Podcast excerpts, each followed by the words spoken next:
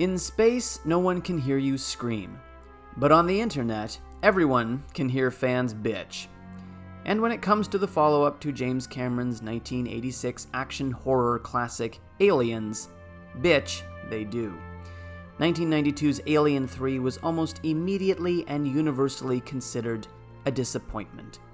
The release of the assembly cut has helped, and it's become a bit more divisive over the years, but I think most still agree it's just not as good as its predecessors. And it's not easy to unpack precisely how or where it all went wrong, and how so much attention went into a movie that turned out not so much terrible as just, well, not very entertaining. And that's where I can't help but wonder how how does a studio who's sitting on one of the most successful franchises of all time manage to create a follow up so bland and unremarkable that entitled film students will be making podcasts about it for years to come? Well, I suppose before I can judge their movie, I would first have to ask myself if I think I could create a better one. Hello, and welcome to Dodd Does the Sequel Alien 3 Edition. Today we'll explore what about Alien 3 doesn't work, and I'll be pitching my ambitious story treatment for what I think a third Alien could have been. Let's make a sequel to Aliens worth telling the internet nerds. Get away from it, you bitch.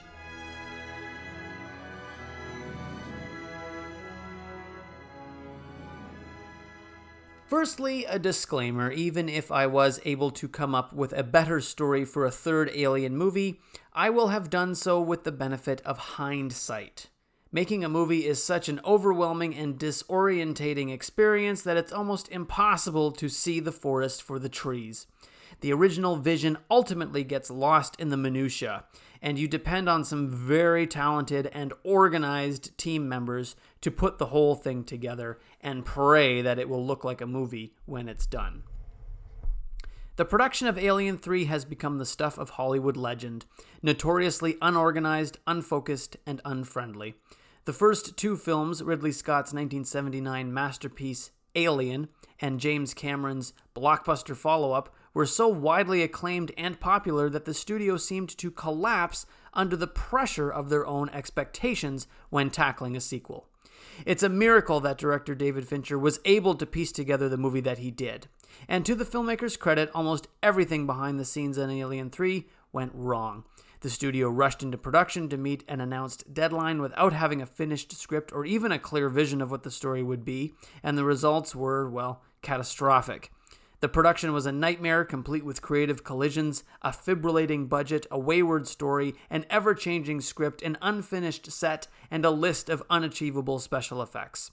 So I want to make it very clear that I don't think I'm a better filmmaker than anybody involved in Alien 3. I just have time, freedom, no financial burden, and other creative ideas to borrow from. Things that David Giler, Walter Hill, David Fincher, and all the creators of Alien 3 did not have. And before we dive deeper into this thing than an embryo into a human chest cavity, be warned that this episode will contain significant spoilers for every movie in the Alien franchise, including Prometheus and Alien Covenant. If you haven't seen those films, go check them out if you don't want them spoiled. And if you don't care about spoilers, then don't check out anything beyond Aliens because they all suck. Let's start by outlining the good things about Alien 3, of which there are many. I'll be generally talking about both versions, since both the theatrical and assembly cuts have the same strengths and weaknesses. Firstly, I don't think Alien 3 is atrocious. David Fincher knows how to create atmosphere, establish mood, and set a tone. When he wants you to feel depressed, you feel depressed. When he wants you to be grossed out, you're grossed out. And when he wants you to question your existence amidst an atmosphere of dreary meaninglessness and empty nihilism, well, you get Alien 3. Years ago, I watched a brilliant video essay from YouTuber Rafa on his channel The Long Take about how Alien 3 intentionally subverts the happy ending of Aliens into something paralleling the bleak ethos of 90s counterculture. Rafa observes that Alien 3 circles back to the mistrustful and tense atmosphere akin to Ridley Scott's 79 original, whilst defiantly revoking the 80s optimism fueled happy ending presented by Cameron's Aliens. And while I'm not sure it works, I'm glad the movie went in its own thematic direction rather than become a carbon copy of the previous film. It introduces religion into the alien saga and wrestles with larger questions about life and salvation. Is it what the franchise needed? Not sure. But it was unique, and for that, I respect it. The decision to have Ripley impregnated with a new alien queen is unpleasant, but feels like a natural evolution for the character. She's been fighting this demon for so long, it's finally become a part of her. She's become mother. How does she reconcile that? How does she keep moving forward after this thing has taken everything from her? How does she spend her final days? Saving humanity or damning it? some pretty interesting questions arise, even if they're not fully explored. And Sigourney Weaver has some good moments, even if her performance isn't quite as memorable as the previous films. Finally, the cinematography is beautiful, the acting believable, and the score from Elliot Goldenthal is haunting at times, stirring at others. Yes, Alien 3 has many good qualities.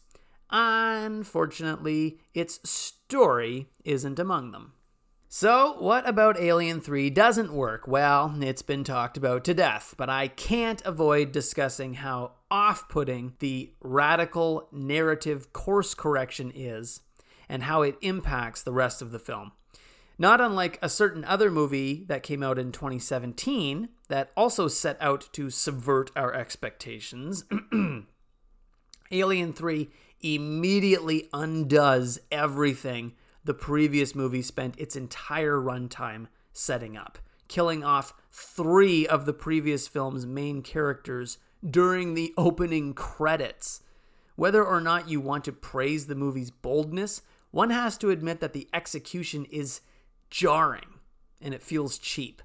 Hicks, Bishop, and Newt are killed off screen and we learn of this information through a graphic of a computer report, which amounts to nothing more than a title card, essentially just telling us that they're dead. Daring? Yes. Subversive? Yes. Effective? Not at all. You see, a story needs to work at grounding its audience. Tone, atmosphere, and foreshadowing are all techniques that help prime viewers for the emotional journey they're about to take. When that groundwork isn't properly laid or is brought on too hastily, an audience can disengage emotionally. And once that happens, it's almost impossible to get them back on board. I recently watched Alien 3 with Adam, who hadn't seen it before, and I could tell how quickly he checked out. Alien 3 expects us to understand that an alien egg is on board the Sulaco, something that's logistically impossible, except that Ripley's newfound family are dead, killed by the logistical impossibility that we're still trying to figure out, and introduce us to the new characters and setting all within about four minutes of actual screen time, not counting the title cards. It's too much, too fast, and it creates a feeling of unease that prevents us from properly investing in the rest of the story. While the production design and cinematography are well done, I don't know that this setting or premise is different enough from what we've seen in previous movies. The idea of a group of humans trapped in a confined space with a single xenomorph running around in the dark is kind of just alien all over again, this time without any tension. There are too many characters with too little personality for us to care about any of them. They're just disposable victims for the alien. I like how in the story they have to actively hunt and kill the thing before the company arrives rather than just escape it. But I feel like that nuance is lost and it just feels like more people trapped with a monster. As a kid, I always thought they're on a planet. Why don't they just go outside and get away from this thing? I think the movie could have focused more on Ripley trying to actively recruit the prisoners to help her kill it rather than just run away from it. I won't belabor the special effects. They're bad. We all know they're bad. The filmmakers knew they were bad. We don't have to dwell on it. I do applaud them for their innovation. They had to create many shots of an alien creature uh, running down hallways and scurrying along ceilings without the foggiest idea of how they were going to do it. Um, they ended up doing a lot of optical compositing, which is very tricky work. and unfortunately, they did not have the time or the money to do it properly, and the movie definitely suffers for it. Uh, other movies at the time had really effective use of optical compositing, such as The Addams Family, The Rocketeer, and Hook. Alien 3 looks utterly unfinished by comparison. I really wish someone would go in and just clean up the color grading and lighting of the composites so that the puppeteering can be fully appreciated. And finally, Alien 3 introduces a new aspect of the alien lore that I'm not sure is entirely appropriate. The idea that the xenomorph embryo adopts genetic traits from its host was instantly popular, although I think maybe perhaps for the wrong reasons. This is the first time we see an alien not born of a human, but rather from a dog or an ox, depending on which version you're watching. And the result is a quadrupedal alien that moves uh, more like a beast than a man uh, except for the times that it's clearly a man in a rubber costume. And while toy companies and fan fiction have gone crazy with this idea over the years, I believe Kenner released a line of action figures in the early 90s featuring a bull alien, a gorilla alien, and a scorpion alien, just to name a few. How a facehugger impregnated a scorpion is unclear. I'm personally not a fan of this evolution in alien mythology. You see, I think what makes the xenomorph scary aren't the ways in which it's alien, but the ways in which it's human. We like to think that certain characters are scary because they're inhuman. We say Michael Myers is scary because he lacks humanity, or that the Terminator is scary because he's a machine. But is the Terminator scary in the same way that the Daleks from Doctor Who are scary? As Rob Ager over at collativelearning.com has brilliantly pointed out, both the Terminator and Michael Myers actually have quite a bit of humanity in them. The Terminator shows frustration and glimpses of ego, and Michael Myers, you know, breathes heavily and often makes audible gasps or uh, exertions of pain just like any of us would. These guys aren't scary because they're completely inhuman. They're scary because they're humans doing inhuman and inhumane things. What's creepy is the uncanny blend of human and inhuman. A predator that looks like something you could reason with or relate to, but who ends up being brutal and emotionless. It reminds us that there are people out there for whom reason and negotiation simply won't work. They sadistically just want to harm us and there's no convincing them otherwise. I think the same effect works for the xenomorph, especially in Ridley Scott's original. The thing looks alien, yes, but also eerily human. This could be because it was played by a human in an alien costume, but I also credit the performance by Bolaji Badejo. Its slow and surreal movements turn the thing into a blend of creepy person and predatory insect, more akin to Nosferatu than a velociraptor. And of course, the xenomorph was always intended to be a thematic representation of very violent, very disturbing, but very human behavior. It has a humanoid body with a giant predatory penis for a head. It's sexual aggression and sexual assault personified, and that's why it works. Now, admittedly, James Cameron was the one who first pushed the creature in the direction of mindless animals, leaping, hissing, and shrieking their way through aliens. But it works for that movie because he recontextualized the franchise from psychological horror to adrenaline pumping action. And the aliens in that movie fulfill their purpose as predatory cannon fodder. But once we shine the spotlight back onto the creature itself, it needs to retain the element of malicious and calculated intention behind those non existent eyes, just as H.R. Giger designed. I get the impression from watching Alien 3 that the creature was different just to be different. The change didn't affect the story, increase the threat, or enrich the themes in any way. And speaking of Giger, that wonderful warped wacko, there's an element to the xenomorph design that I think was always hidden in plain sight. and eventually became downplayed as the series continued, mostly because no one could explain it. And although this element has never had a canonical explanation, I think it's a fundamental aspect of the alien nature. I'm referring to its mechanical qualities. When you look at this thing, especially in the original, it clearly has tubing, piping, and wiring running all throughout its frame. The skin looks synthetic, the teeth are metallic, and the inner tongue plunges outward with the motorized force of a pneumatic piston. We dismiss all this as just a senseless element of a bizarre design, but thematically, it's very important. The alien, like almost all of the horrors in Giger's artwork, is meant to be a hideous fusion of the biological and the mechanical, a warning against the horrors of humanity becoming as cold, hard, and destructive as the industry around us.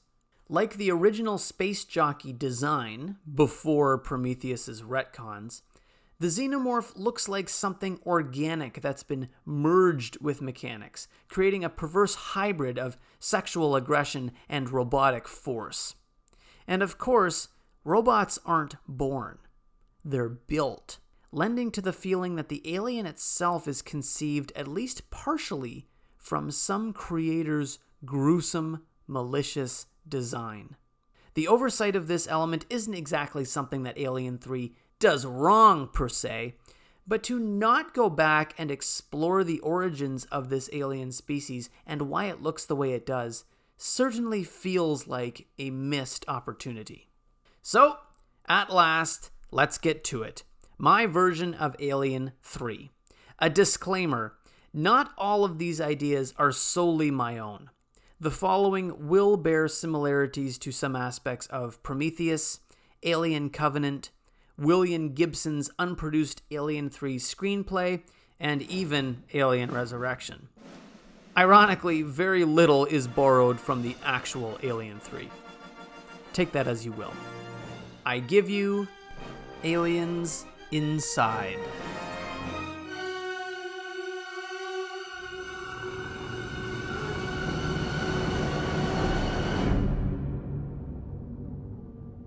Earth has become a mostly inhospitable wasteland. Cities and towns have been merged and reorganized into metro states, massive areas in concentric circles separated by giant walls. Some circles are industrial, some are residential, some are commercial. In the center of each metro state is a colossal central complex, owned and operated by the regional government and acting as a control center for the area.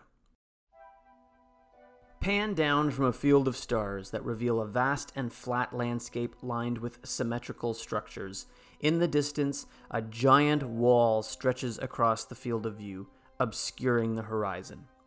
An industrial looking pickup truck passes by a sign on the side of the road which reads Kipps Landing, Costaguana Residential District, Weyland-Yutani Properties. The vehicle passes through a neighborhood that appears to be a futuristic working class suburbia. Blocks of densely packed and featureless housing units hug a bending street. Each unit has an identical patch of grass out front with an obviously fake tree placed at the center. Children play on the street. An elderly woman waves from a lawn chair. The truck stops outside one of the units. Out steps a 14 year old Newt from the passenger seat. She begins to walk up to the unit as Dwayne Hicks exits the driver's seat of the vehicle. The two exchange a few words as if finishing a conversation. As Newt and Hicks approach the unit, Ellen Ripley steps out from the front door. When Ripley asks Newt if she had a good time with Dwayne, Newt coldly walks past her without responding.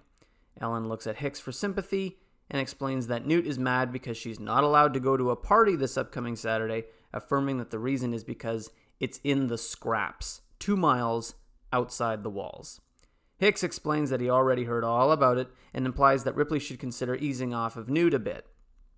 Ripley explains that there's no way Newt will be allowed to travel outside the walls, especially to a district like the Scraps, where there is still a risk of infection. Hicks makes a sly comment about Ripley becoming the big bad mom, but lets it go with a charming smile. He heads to his truck but assures her he'll be back later. Harris, a neighbor, steps out from his adjacent unit and yells a derogatory comment towards Hicks about his truck. Hicks fires a shot back at Harris and winks at Ripley. She smiles at him. Inside, Ripley visits Newt's room to try and talk to her. Receiving the silent treatment back, Ripley tries to explain that districts outside of Costaguana haven't been entirely vaccinated yet, and there's still a danger to anyone outside the walls. Newt replies with a typical comment implying that Ripley is trying to control her life and that it isn't fair. Ripley sympathizes and claims it's for Newt's own good.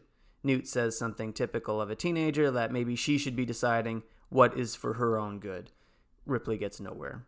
Later, Hicks and Ripley sit on a bench swing at the front of the unit. The sun is setting, although it's blocked by the giant wall in the distance. A small view screen plays a news report in the background. The report mentions that the number of those infected in the region has grown beyond 30,000 and that Metro State Delta's chief medical physician, Dr. Julian Calm, urges people to take the contagion seriously and asks citizens not to venture outside of their designated residential zones. Hicks turns off the report and Ripley comments about why this is exactly why Newt is not allowed outside the walls. Hicks cautiously infers that maybe Newt is just acting out and wants to go because she's not allowed to do anything else. Ripley explains that things are different when one's a parent. She has to be more protective now. Hicks notes that the kid has survived a lot worse places than the scraps. A vehicle pulls up to the house next door and Harris erupts out of his house. A teenage boy, approximately 17, emerges from the vehicle. Harris walks up to the car and grabs the boy by the arm scolding him and revealing that his name is Jor. The wife stands in the doorway looking worried. Harris berates Jor for taking the car without permission. He accuses Jor of being a selfish little prick and fumes that his worried mother's been calling all over looking for him. Harris gruffly wrenches his son's arm and violently tosses him towards the house, ordering him to get inside and warning that he'll be up in a minute. The son catches Ripley watching and stares directly at her with a desperate look. Embarrassed, Ripley breaks eye contact and Jor marches dejectedly inside. Once the dispute is over, Harris notices Hicks and Ripley bearing witness. He apologizes that they had to see that and tries to laugh it off as a simple scolding. No one else laughs. Harris escorts his wife inside and they say goodnight before promptly shutting the door. Ripley and Hicks sit in silence. The next day, Newt is at Costaguana District School C, talking with her friends Ronnie and Louisa.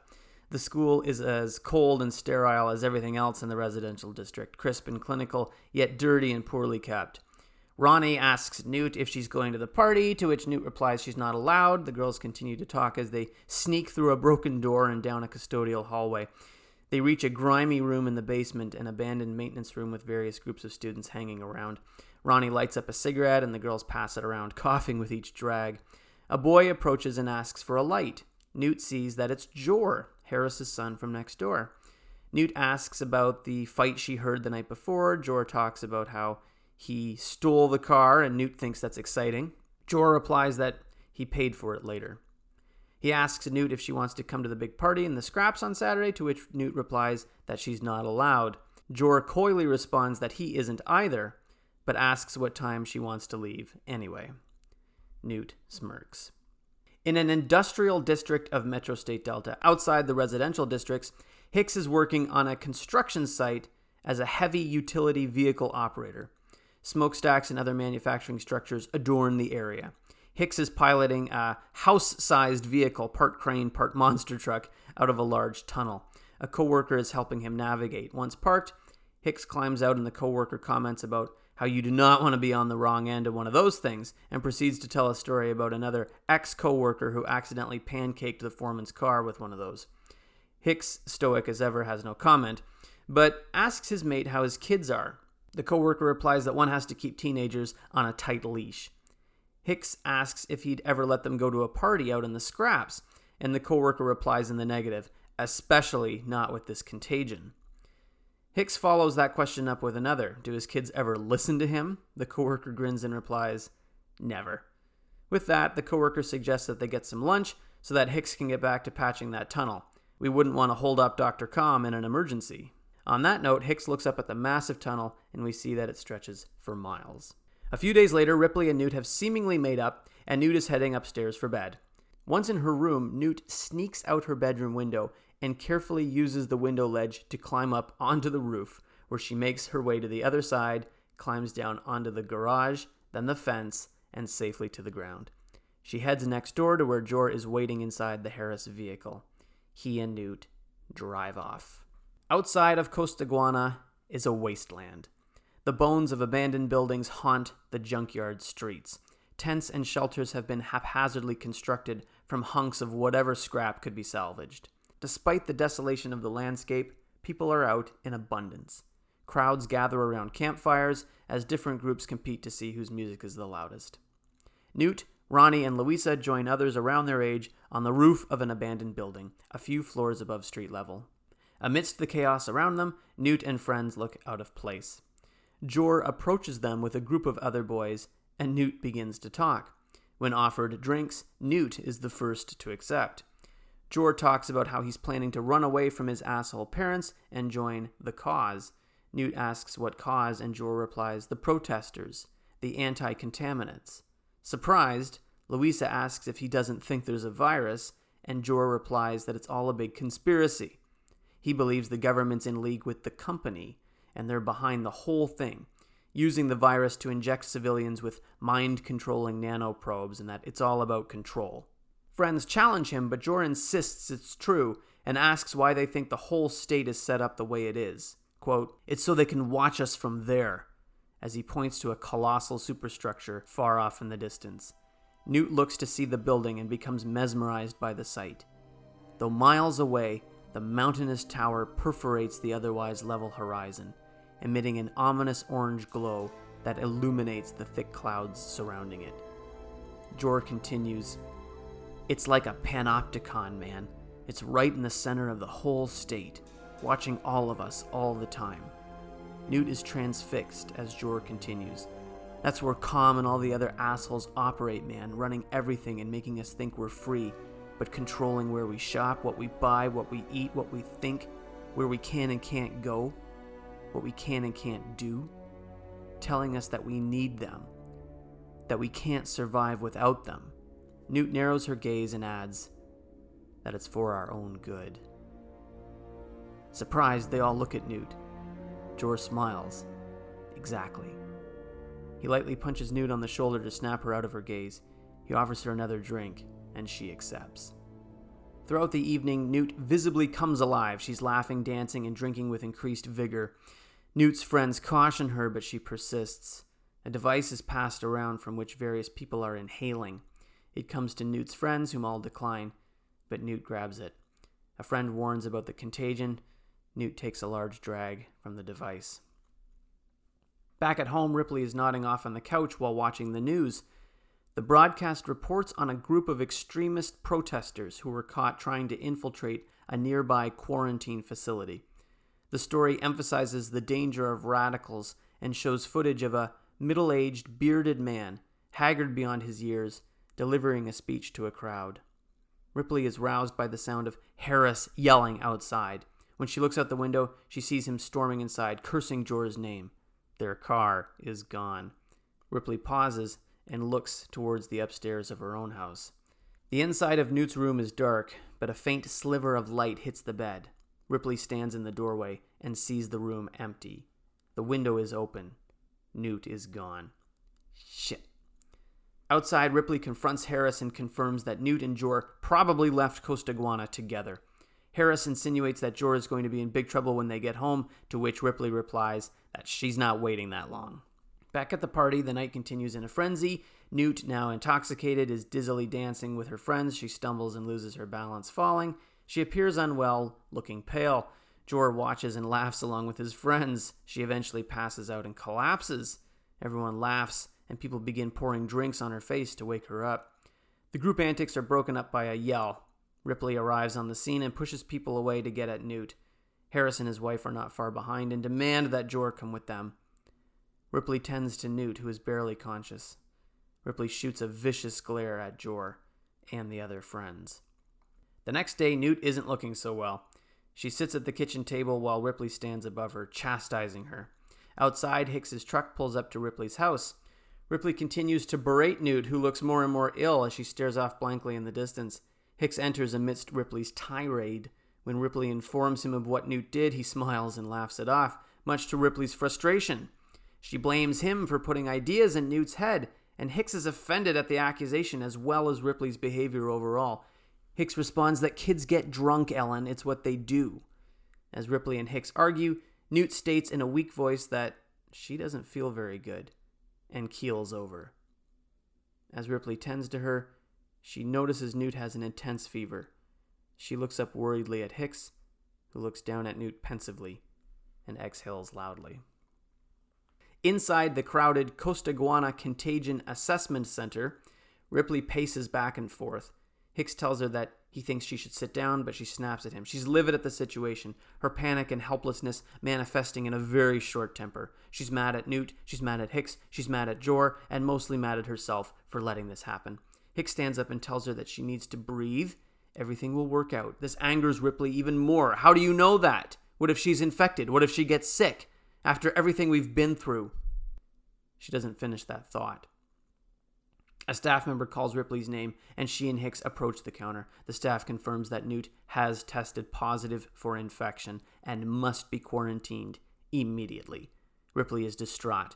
Hicks comforts her. Ripley asks if she can see her and is told that Newt is already being shipped to the Fiorina 161 quarantine facility outside of Costaguana. Ripley can't believe what she's hearing. Newt is already gone. But the staff confirms that they cannot risk further contamination and that this is standard procedure. Ripley demands to see Newt, but is bluntly told that she's gone. Ripley will be allowed to visit Newt at the quarantine facility in 48 hours' time. A few days later, Hicks and Ripley pass a sign reading, You are now leaving Costaguana, and approach a checkpoint. Beyond the checkpoint is an armed gateway leading to a long tunnel through the giant structural wall surrounding the region. Massive guard towers flank the wall's perimeter. Ripley looks up at a giant surveillance camera as they pass through the gateway and enter the tunnel.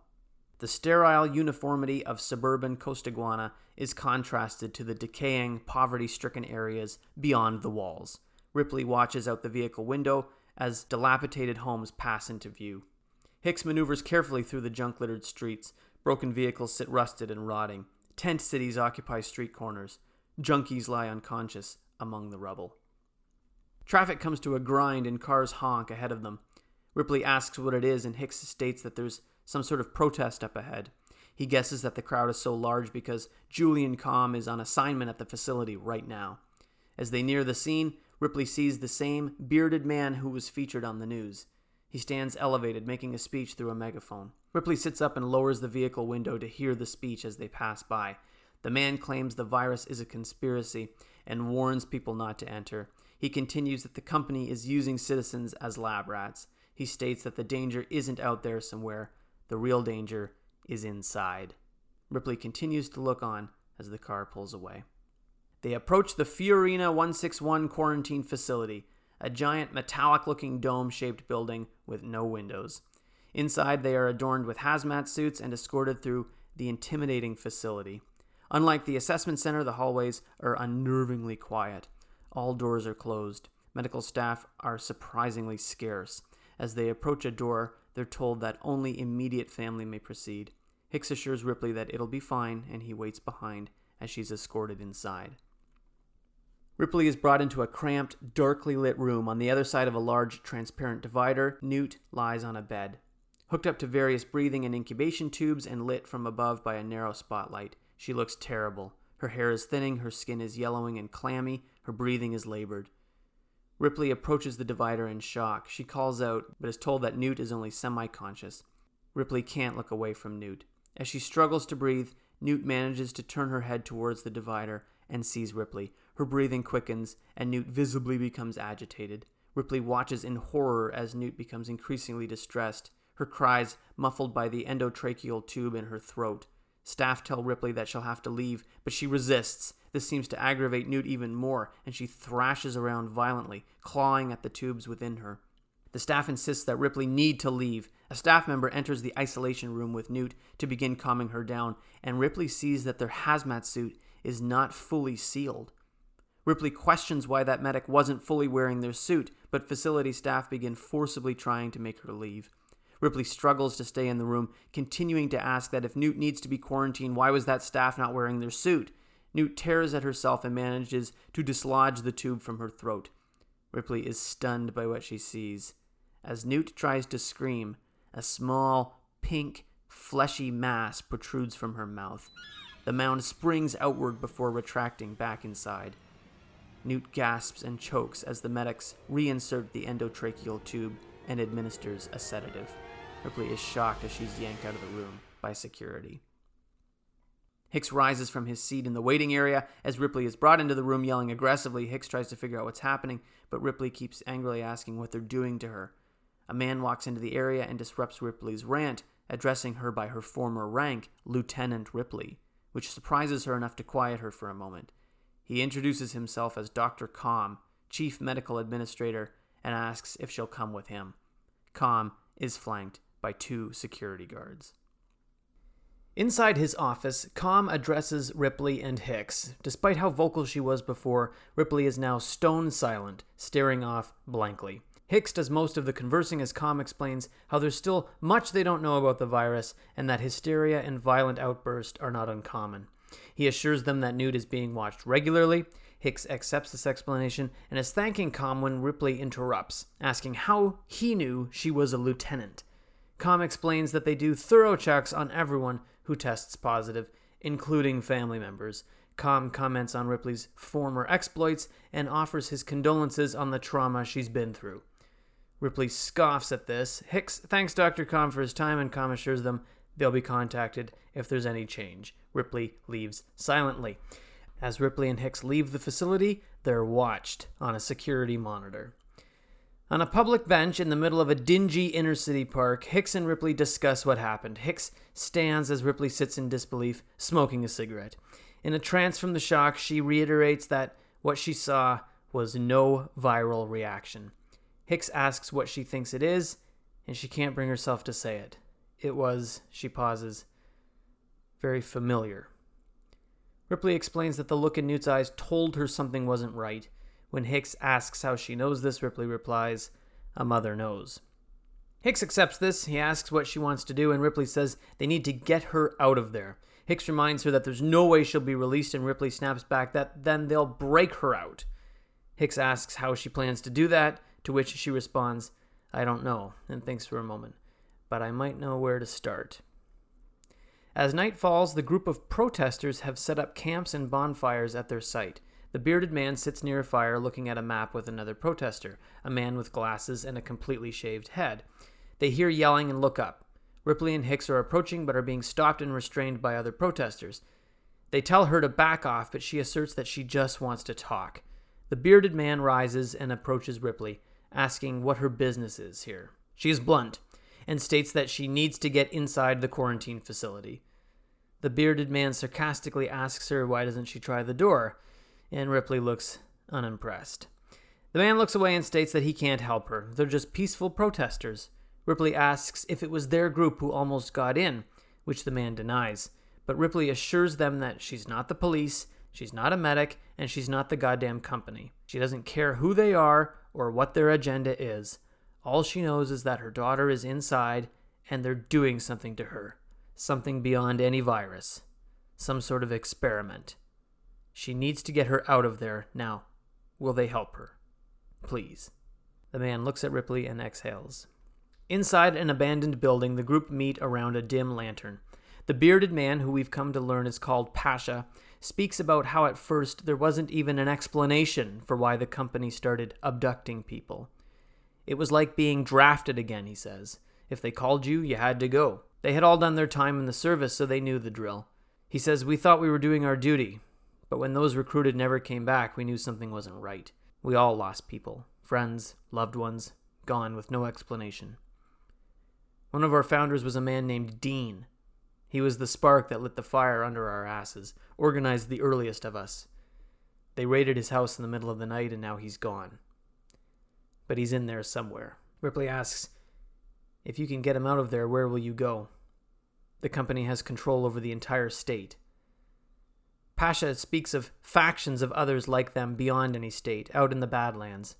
He suggests it's not as uninhabitable as they've been led to believe, and there are colonies beyond the reach of the company.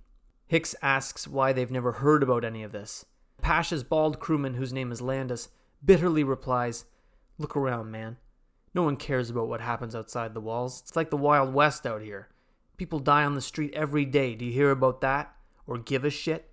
The company can do what they want out here. That's the truth we face every day. You people only give a shit when they cook up some virus to scare you out of your safe homes. Ripley asks, So you're saying they invented the virus to get people into those facilities? For what? Pasha responds, I don't know. You saw your daughter, you tell me. Ripley is distressed by the memory of Newt, but continues. I don't exactly have the best track record with the company either. This captures everyone's attention. Hicks urges her to stop, but Ripley continues. I was a flight officer for the company for years. On the way back from a deep space expedition, we were sent to investigate a derelict alien spacecraft. We'd never seen anything like it. The crew reported a giant fossil of something that looked like it had grown out of the ship itself, fused to it. My crewman became infected with a parasite and brought it back onto our ship without us knowing. But the company knew. They wanted it for their bioweapons division. It grew inside of him until it burst its way out and killed the entire crew except for me. Years later, I returned to the planet with Corporal Hicks and a group of colonial marines, again on company orders. It was an ambush. Just another opportunity for them to get their hands on this species. What I saw happening to my daughter today, what she was becoming. It, it looked like one of them. I know this sounds crazy, but if you'd seen what I've seen, I'm just worried for my daughter. Pasha pauses for a moment and shakes his head in affirmation. And let's go get her. The group stand around a table, and Landis explains that they found these schematics on a raid of another facility, but they're out of date and incomplete. Hicks, working for company engineers who have designed similar complexes, believes he can help fill some of the gaps. They plan a way inside. The group have amassed weapons, pulse rifles, and grenades. One of the crew asks Ripley if she can handle a weapon. She looks at Hicks and smirks. Oh, yeah. Under the cover of darkness, a group of six, including Landis, Pasha, Hicks, and Ripley, approach a fence perimeter outside of the quarantine facility. One of them drives a small device in the ground, cobbled together by various parts and materials. Pasha gives a signal and the device activates, emanating a loud electric pulse. The lights around them go out, crewmen dismantle a sewer grate, and they sneak into a narrow storm drain. A moment later, the lights come back on, but the group are already inside. They maneuver through the sterile, windowless hallway of the facility, avoiding staff, using makeshift devices to open locked doors and disable security cameras. When they get to the intensive care area that Ripley had been escorted through earlier, they find no one. The area doesn't even appear to be set up to host patients like no one's ever been there. Ripley enters the viewing room where she last saw Newt, but it's empty. Pasha suggests they look elsewhere, but Landis points out that they wouldn't know where else to look. Ripley looks at the door which leads to the room on the other side of the divider where Newt was being kept. Through there. When asked how they'll get through, Hicks shoots holes in the glass and shatters it. He looks at the others who are startled by the noise. He replies, They won't have much time. Once beyond the doors, the hallways are shrouded in darkness lit only by dim red lights. The place is eerily silent and unsettling. Hicks spots a set of doors with black and yellow warning stripes painted across. A biohazard symbol is displayed. Landis is hesitant about entering, but Ripley charges on ahead. The room inside is even more chilling. Lit in more dim red, it's at first hard to make out the area. The room is steamy and appears humid. Pasha turns on a flashlight and the group slowly make their way through the hazy space careful not to disturb anything. The room appears to be some sort of biochemistry lab, complete with lab equipment, microscopes, hazmat suits, and gas masks. Most prominently, tall cylinders of a mysterious black substance are kept behind walls of glass, all labeled with the biohazard logo. Ripley passes through a sanitization tunnel and discovers a hopeful sight. A large, dark room has rows of patients on beds. She calls to Hicks and they rush over. Inside, they spread out and check the patients. To their communal disgust, the patients are all grotesque. Some are just sickly and pale, some appear to be mutated into strange skeletal forms. Some are comatose, some are in agonizing consciousness. Landis notices a particular patient and calls over to Pasha. Together they look at the figure restrained to the table. Though horribly disfigured, part of the face appears familiar to them. It's Dean. Landis frantically questions what the hell they did to him. Dean's body is almost no longer human. His skin has become black and leathery, and some of his bones appear to be too big for the flesh around them. Around the tubes in his mouth, we can see his teeth are jagged and uneven. His eyes are gone.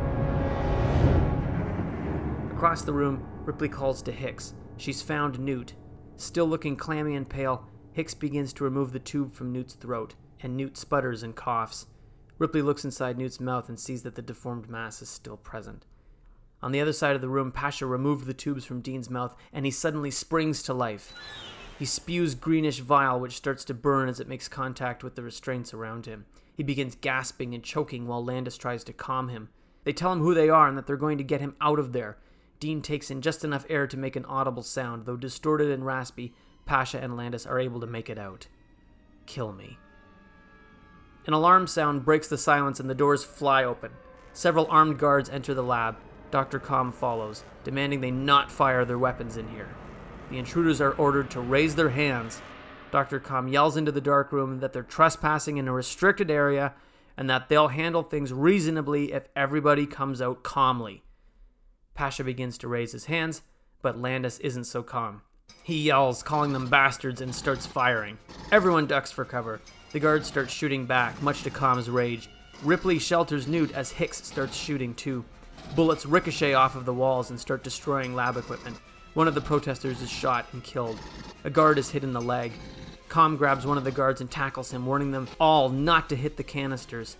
Pasha tries to pull Dean off the table, but realizes his body has gone limp. He's been killed by bullet fire.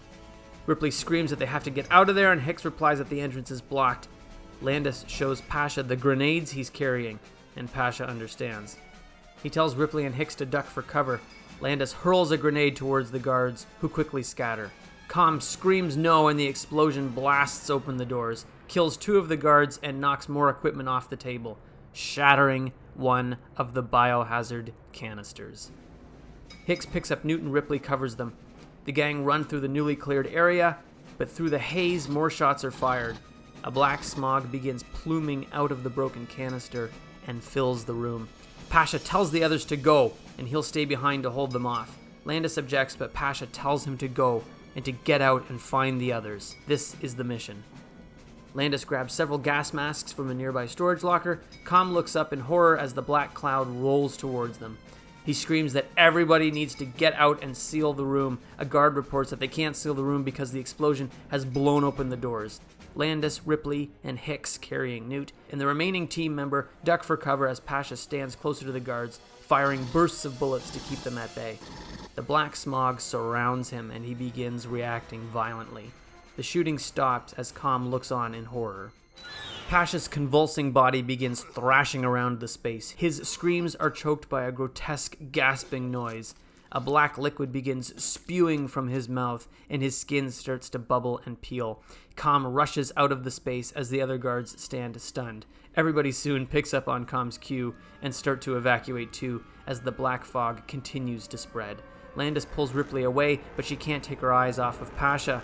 The bone structure of his face mutates and bulges. His eyes pour out of their sockets with a flood of the black goo. The last thing Ripley sees before being yanked away by Landis is Pasha opening his jaws wide, revealing a row of sharp metallic teeth.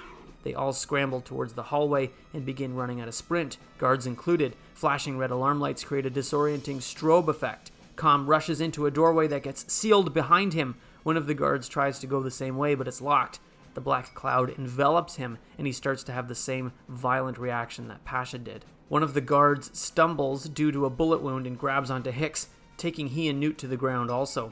Ripley stops to help, but the guard won't let go of Hicks's leg. Desperate, Ripley begins violently kicking the guard until he releases his grip.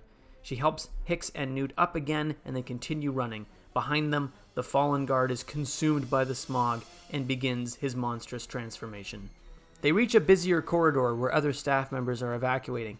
Landis takes this opportunity to give Hicks and Ripley a pair of gas masks and keeps one for himself. They blend in with the crowd as other guards try to make their way to the source of the problem. One of them spots Ripley and the gang of intruders and orders everyone to get down as he sprays a barrage of bullets into the air. The crowd of people react and take cover, leaving our heroes exposed as easy targets. The guard takes fire and kills the remaining protester, but is immediately attacked by a mutated Pasha. While still mostly human, he's developed sharp metallic teeth and claws that have ripped through his clothes. He bites at the human guard, but is shot in the process. Pasha's blood sprays and begins to burn the floor around him. Ripley, Hicks, and Landis take this opportunity to continue escaping, along with the rest of the crowd. The guard who had been attacked by the mutated Pasha begins convulsing and mutating as well. More mutated humans spring out of vents and doorways and descend upon the evacuating staff members. Some are ripped to shreds, while some are merely wounded and then begin to transform themselves. Amidst the chaos, the emergency exits become overrun and blocked. Landis spots a ventilation duct and they climb inside, Hicks with the added struggle of having to carry Newt through the narrow ductwork. The mutants begin to run amok through the crowd and their numbers multiply. Mutated humans begin following our groups through the ducts. As Ripley, Hicks, and Landis reach a grate that leads outdoors, the mutants close in. Hicks asks how many grenades are left, and they toss all of them down the vent, just as Landis breaks through the gate. Our group are blown outside by the force of the blast, which blows a hole in the side of the building. The group runs out of the facility. Horns akin to air raid sirens fill the surrounding area as emergency vehicles rush towards the building. Hicks hands Newt over to Landis and breaks into a company ATV. They pile in and drive away from the site. Landis asks Hicks how he knows how to hotwire this thing, and Hicks replies that he knows a thing or two about company vehicles. In the side view mirror, Ripley sees the full scene. Flames and smoke plume from the dome as emergency lights strobe and create a lightning effect in the sky. As they reach the wall surrounding Costaguana, large hydraulic doors are closing to seal off the gate. Checkpoint guards are blocking the way, but Hicks increases speed. The massive company vehicle smashes the guard blockade and makes it through the checkpoint, narrowly avoiding the closing doors. Guards are ordered to pursue, but the sounds of explosions from outside the walls take precedent. The truck drives back to Kip's Landing. As the sun is starting to rise, they arrive back at home, where they promptly get Newt inside and onto the couch. Examining her, they're unable to tell what's going on, but it's clear that her state is the result of whatever they were doing to her. Hicks asks if she's becoming one of those things, and Landis points out that if she had been infected like Pasha, she'd already be transformed by now. He suggests that Newt, like Dean, was a test subject for the black gas and hadn't been given a fully developed dose. Hicks wonders what the hell that stuff was, Ripley, while tending to Newt, joins in, stating that the company obviously got their hands on xenomorph DNA and that they're tampering with it and have turned it into some sort of pathogen. Hicks states that he thought all those bastards got fried on LV 426. Ripley replies, obviously not all of them. But what does it matter? It's here now, and Newt's infected. Hicks asks if Ripley wants to take her to a doctor, but Ripley replies no, no one can be trusted right now. When Hicks insists they have to do something, Ripley replies that they have to get her back to a lab and that someone who put this thing into her is going to have to take it out. Landis asks how they're going to get someone from the company to go along with that, to which Ripley replies that she'll persuade them. Landis interrupts and states that their plan may have just gotten even more difficult, gesturing to a video screen which is playing an emergency announcement. Hicks turns up the volume the broadcast reports that a state of emergency has been declared in all of Metro State Delta and that all residents are in total lockdown effective immediately. No one is to leave where they are by order of the military. The group lays low for the rest of the day, but sirens continue to be heard in the distance. The emergency warnings become increasingly severe. Newt rests. Landis points out that they don't have much ammo left and asks if there's anywhere they can restock. Ripley reminds him that this is a suburb, they don't exactly have an armory. Hicks has a few guns at his place, and he leaves to go get them, avoiding military vehicles.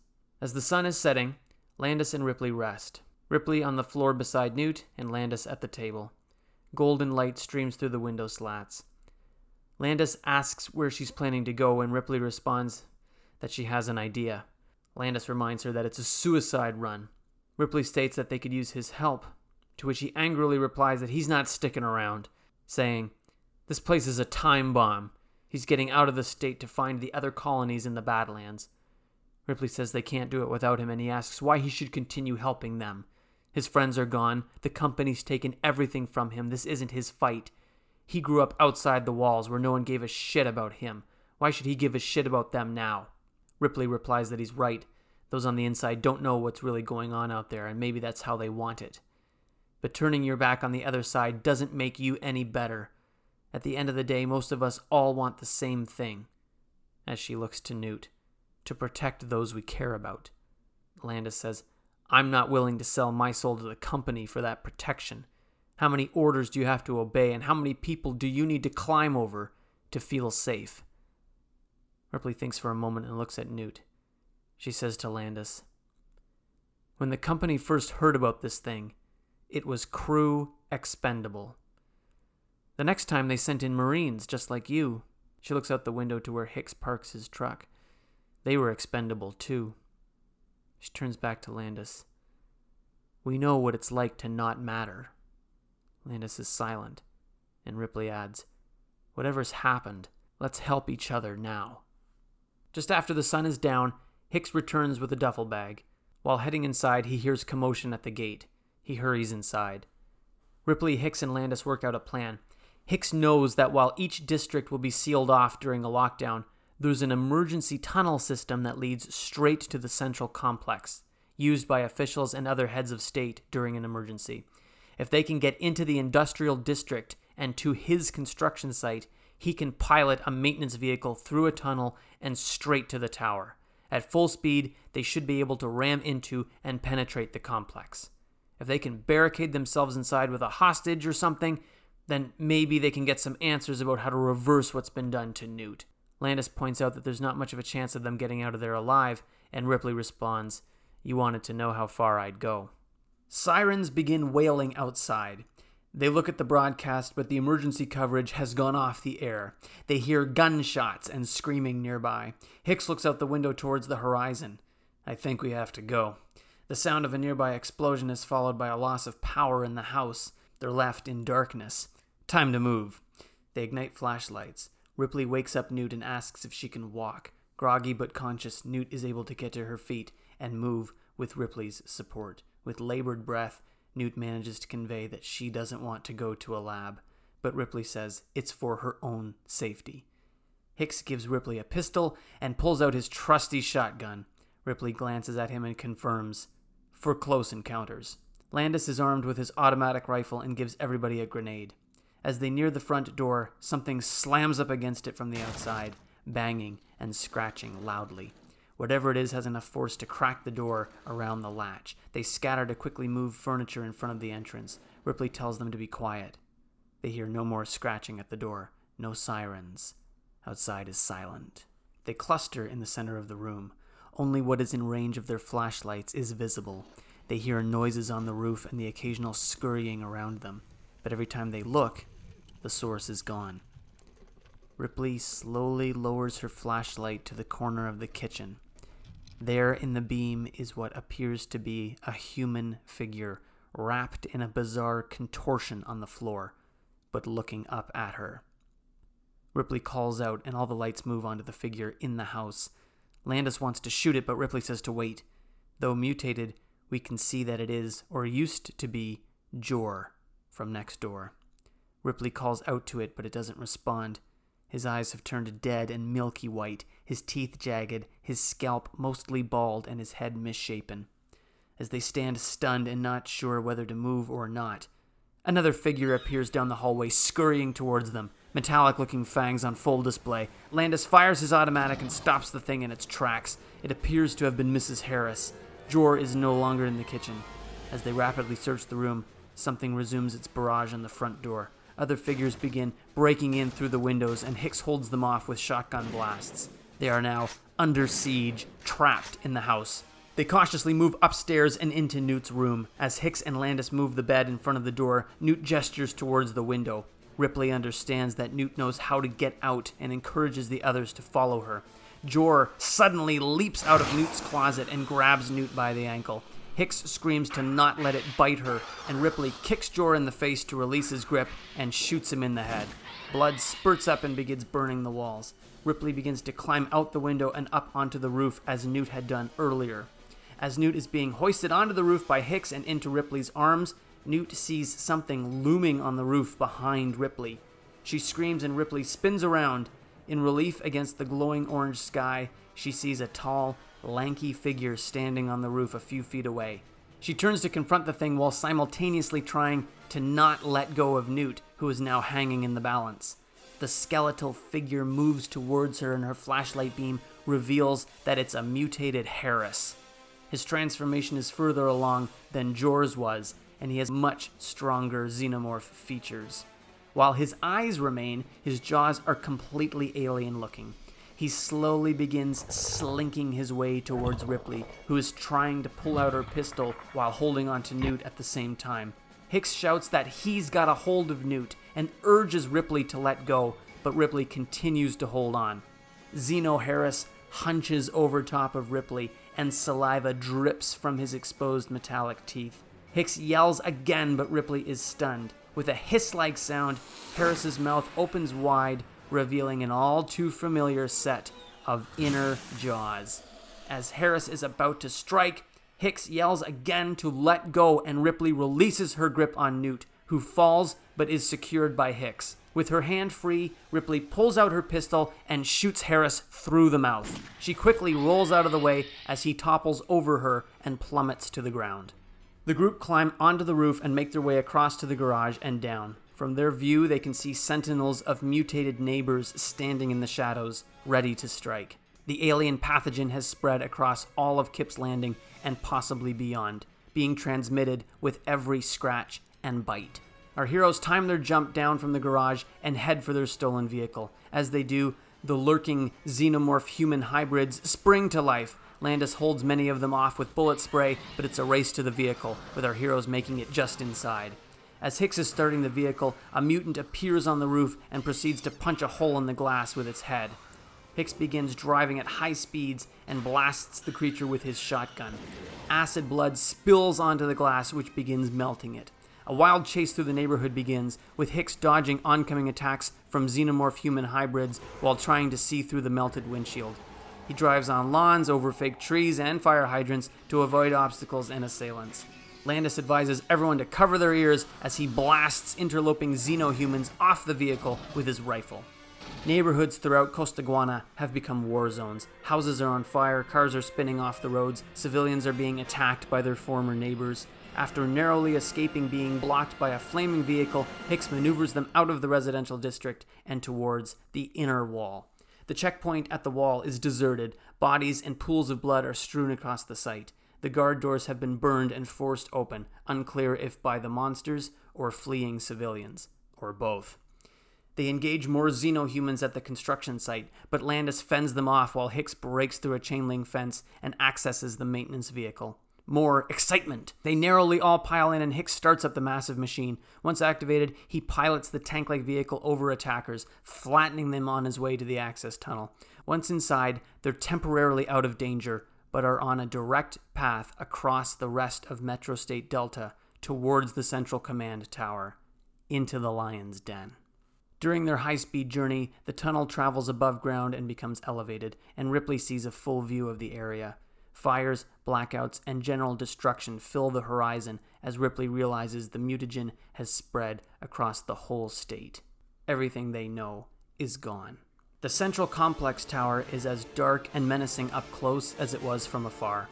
The mammoth structure engulfs their view as they approach.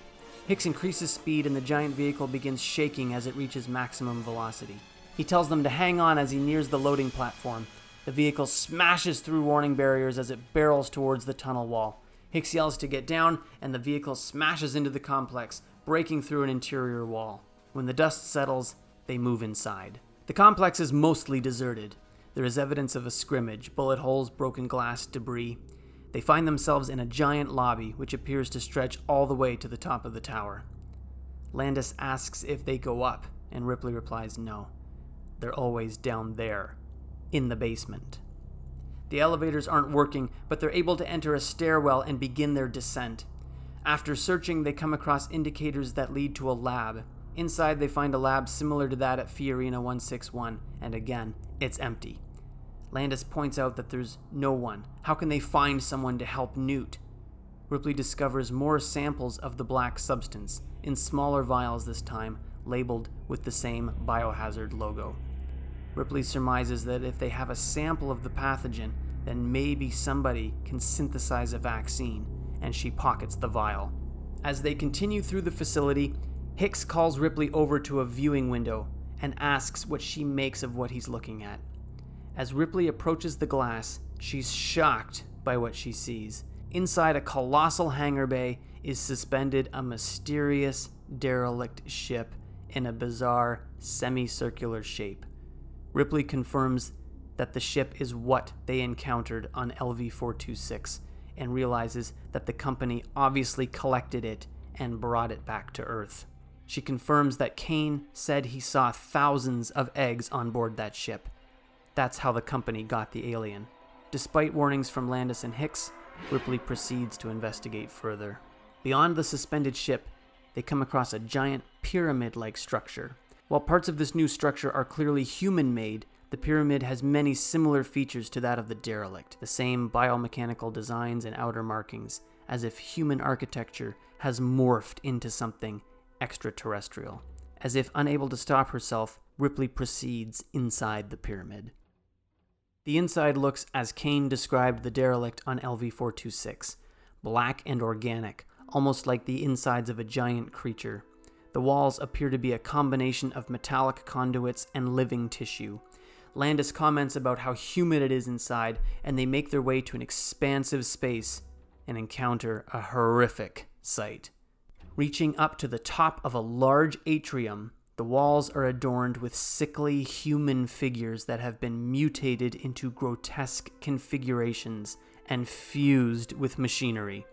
Some of them are suspended by conduits, some have pipes coming from their mouths, some from their eyes, and some from other uncomfortable orifices and appendages as they're bound and contorted into semi erotic poses. Some of the victims appear as though parts of their bodies have transformed into mechanized sections of the giant engines that they're embedded into, being used as some hideous cog in the machine work. One unfortunate test subject has been fused into a giant chair, similar to the fossilized pilot on LV 426. The figures are placed symmetrically into a giant structure, both industrial and sculptural, which reaches upwards towards the ceiling. At the top is a small octagonal room with giant glass windows, an observation platform. The entire hall is a giant Gigerian nightmare, a skeletal orgy of patterned pipes, bone like cables, and phallic structures, all in shades of black and silver, beautiful and sickening simultaneously, a perverted entanglement of metal and flesh. Ripley, Landis, and Hicks are revolted. Landis wants to help the subjects, but Ripley assures him they can't. Ripley shelters Newt from the scene and tells her not to look. Landis explores more of the gruesome display, but Hicks warns him to stay close. Landis is infuriated as he curses the company. He examines a nearby piece of piping in the wall and marvels at how they did this. As he does this, a spiny cable descends and lands on his shoulder, startling him. As he backs away from it, he takes a closer look, trying to make out what it is. Ripley notices and screams at him to get away from it, but it's too late. The piping in the wall directly behind Landis is actually the head of a nesting, fully developed xenomorph, which turns towards him. The spiny tail wraps around his waist, holding him in place. Face to face with the eyeless alien, Landis gets an intimate view of the creature's lips as they curl back and its silver teeth open. Ripley yells his name, but Landis screams back at them to run. The alien's inner jaw fires forward and punctures a hole in Landis's face, silencing him. More xenomorphs begin to unfurl and emerge from the walls. Ripley, Hicks, and Newt move to escape, but find the exits blocked. With nowhere left to go, they begin ascending the terrible tableau of human machinery. The xenomorphs pursue, and with slow insect like precision, start slithering up the walls after them. Ripley has Newt on her back, and Hicks is occasionally able to aim his shotgun below and take fire, but he's unable to dispatch more than one at a time. Ripley is forced to grab onto human body parts to continue climbing, and the subjects are obviously still conscious. As she comes uncomfortably close to some of the mutilated victims, she's disgusted by what she has to climb over, but has no choice but to keep going in order to survive. As the xenomorphs are closing in, our group maneuvers onto a gangway which leads to a door in the observation platform. The automatic door opens and they rush inside. The small octagonal room is stark white, a crisp contrast to the hideousness outside, and lit only by candle flame. Standing at the large observation window looking down at the scene amidst the flickering shadows is Dr. Com. He welcomes Lieutenant Ripley and Corporal Hicks. He looks down and welcomes Newt, too. Ripley rushes him and puts a gun to the underside of his chin, calling him a son of a bitch. Com warns her not to kill him, as he's the only hope they have of getting out of this room alive. The xenomorphs can be heard scratching outside the doors and crawling across the windows. They're surrounded. Ripley asserts that he did this. He and his team created all of this. The plague was just a setup to get live human experiments. He assures her it's much more than that, saying, quote, We've learned a lot about the species that made that derelict ship you found on LV 426. We call them the engineers. Astounding biochemists. They colonized worlds across the galaxy, enslaving inhabitants and using DNA from other species to grow their own biomechanical workers.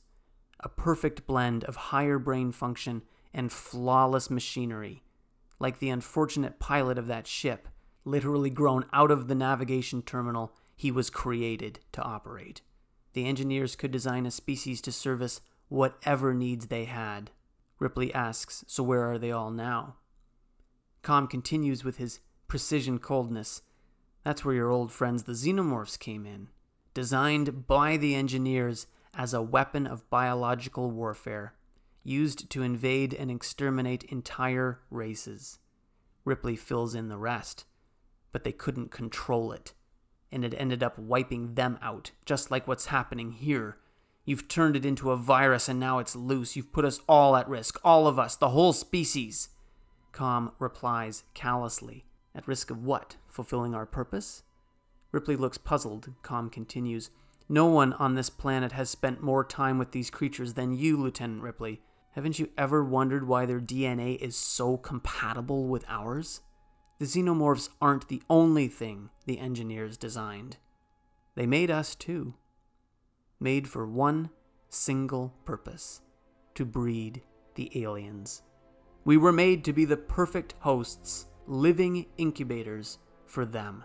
That ship may have even been on its way here when it crashed on LV 426. Com can see that Ripley is distressed by this news Kind of puts things in perspective, doesn't it?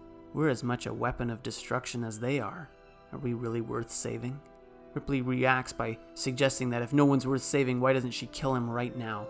He tells her that the military is on the way. The entire metro state is going to be nuked to stop the spread of the pathogen. But an evac ship will be arriving shortly for him on the roof. Com insists that he's the only chance they have. If they come with him, he can help them now. Help Newt now. He and the company. Outside the room, the xenomorphs continue to try and break down the doors. Ripley seems tempted by the seduction. She tries to challenge him by suggesting they can synthesize a vaccine, but Com reminds her that a vaccine would take months to create, maybe years. Ripley realizes this is true and starts to lower her pistol. He asks her, Can you live that long with your little girl as a monster? Ripley looks at Newt, who stares back from behind Hicks. Still sickly, Newt gives a reassuring look. Ripley looks at her daughter with a sense of love and pride. Well, she says back to Com, it's like you said. I guess we're all monsters. Ripley tosses the vial of black mutagen to Hicks, looks at Newt, and says, Go. She turns towards Com, pulls the pin out of the grenade on her belt, fires several bullets into the massive windows, and charges at Com, knocking him through the glass and sending them both plummeting to the ground below. The xenomorphs scurry down to the floor after them, leaving Hicks and Newt with an opportunity to run out of the room. Newt screams and cries out for Ripley, but Hicks has to pull her away. An explosion from the bottom of the room is met with screeches from the swarming xenomorphs. Hicks and Newt run out of the room and towards an emergency lift. Aliens spot them and charge, but don't make it in time as the elevator doors close. With lightning speed, the lift rockets upwards. giving them a view of the entire lab. They look in sadness at the fiery wreckage below as they leave Ellen behind. The lift stops on the roof, where an evacuation ship is waiting, just as Com said it would be. While boarding, the guards demand to know who Hicks is, to which he replies by holding his shotgun to the guard's face. Com is dead. This place is about to be nuked, Hicks warns. You can die arguing with me, or you can let us on board. The guard looks down at Newt and back up at Hicks.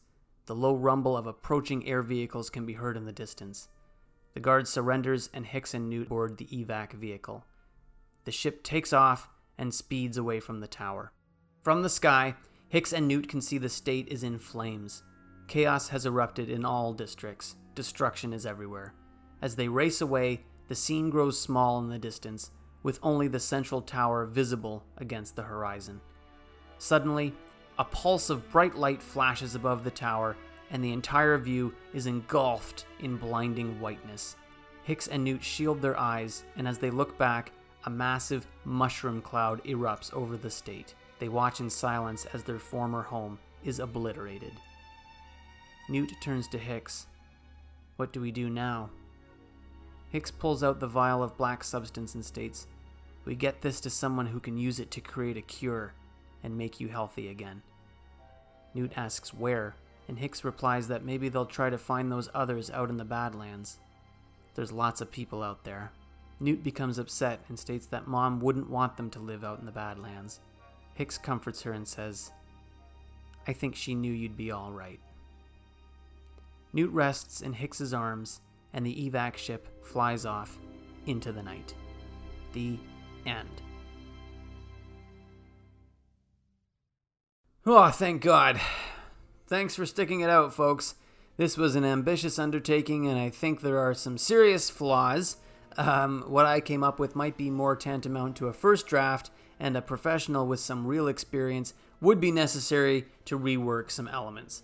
Uh, I know parts are cheesy, ham fisted, and that the plot is a bit unbalanced, but this was a really tough idea to tackle, and I'm sure future passes could clean it up. Creating a whole new world that could exist in the Alien franchise and tying it into the previous movies was frustrating, but also a ton of fun. Since Alien is a gothic horror movie and Aliens is a combat horror movie, I wanted to create a new tone for Aliens Inside, inspired by conspiracy movies like All the President's Men or The China Syndrome, with action horror elements added. While I thought it would be neat to explore the origins of the alien species and the mysterious derelict ship on LV 426, I also wanted a third alien that was set on Earth, as I think many fans did, and could explore what it might be like to have xenomorphs in familiar places like inside homes and on suburban streets. I drew inspiration from such dystopian works as Escape from New York and Attack on Titan, and tried to emulate the suburban nightmare from Gremlins or Poltergeist. With the nuclear family setting, I tried to explore what Ripley might be like as a mother. She spent her whole adult life fighting the parental control of the company, but when she becomes a parent herself, does that need for control become a lot more desirable? How far is she willing to go to protect her daughter? What is she willing to become? After all, wasn't the Queen in Aliens just trying to protect her offspring too? I wanted to draw parallels between parenthood and the company itself and show that anybody can become a bit vicious if the safety of a loved one is threatened, especially when set against the backdrop of, say, uh, I don't know, a global crisis. And ultimately, I wanted to show that the company is the true villain of this franchise. While the aliens are the poster baddies, their villainy never extends past animal instinct. The company, on the other hand, strategically sacrifices fellow human beings for financial or military gain, nefariously claiming it's in the name of security. Isn't it ironic that in a series titled Alien, everything threatening, scary, and evil are all unmistakably human? And as always, on Dodd does the sequel. While we like to imagine how we would restore an already broken franchise to its former glory, we never encourage making a sequel to a story that's already been fittingly concluded. In the case of the Alien franchise, James Cameron once again wrapped everything up so nicely, Fox probably should have just said, Game over, man. Game over.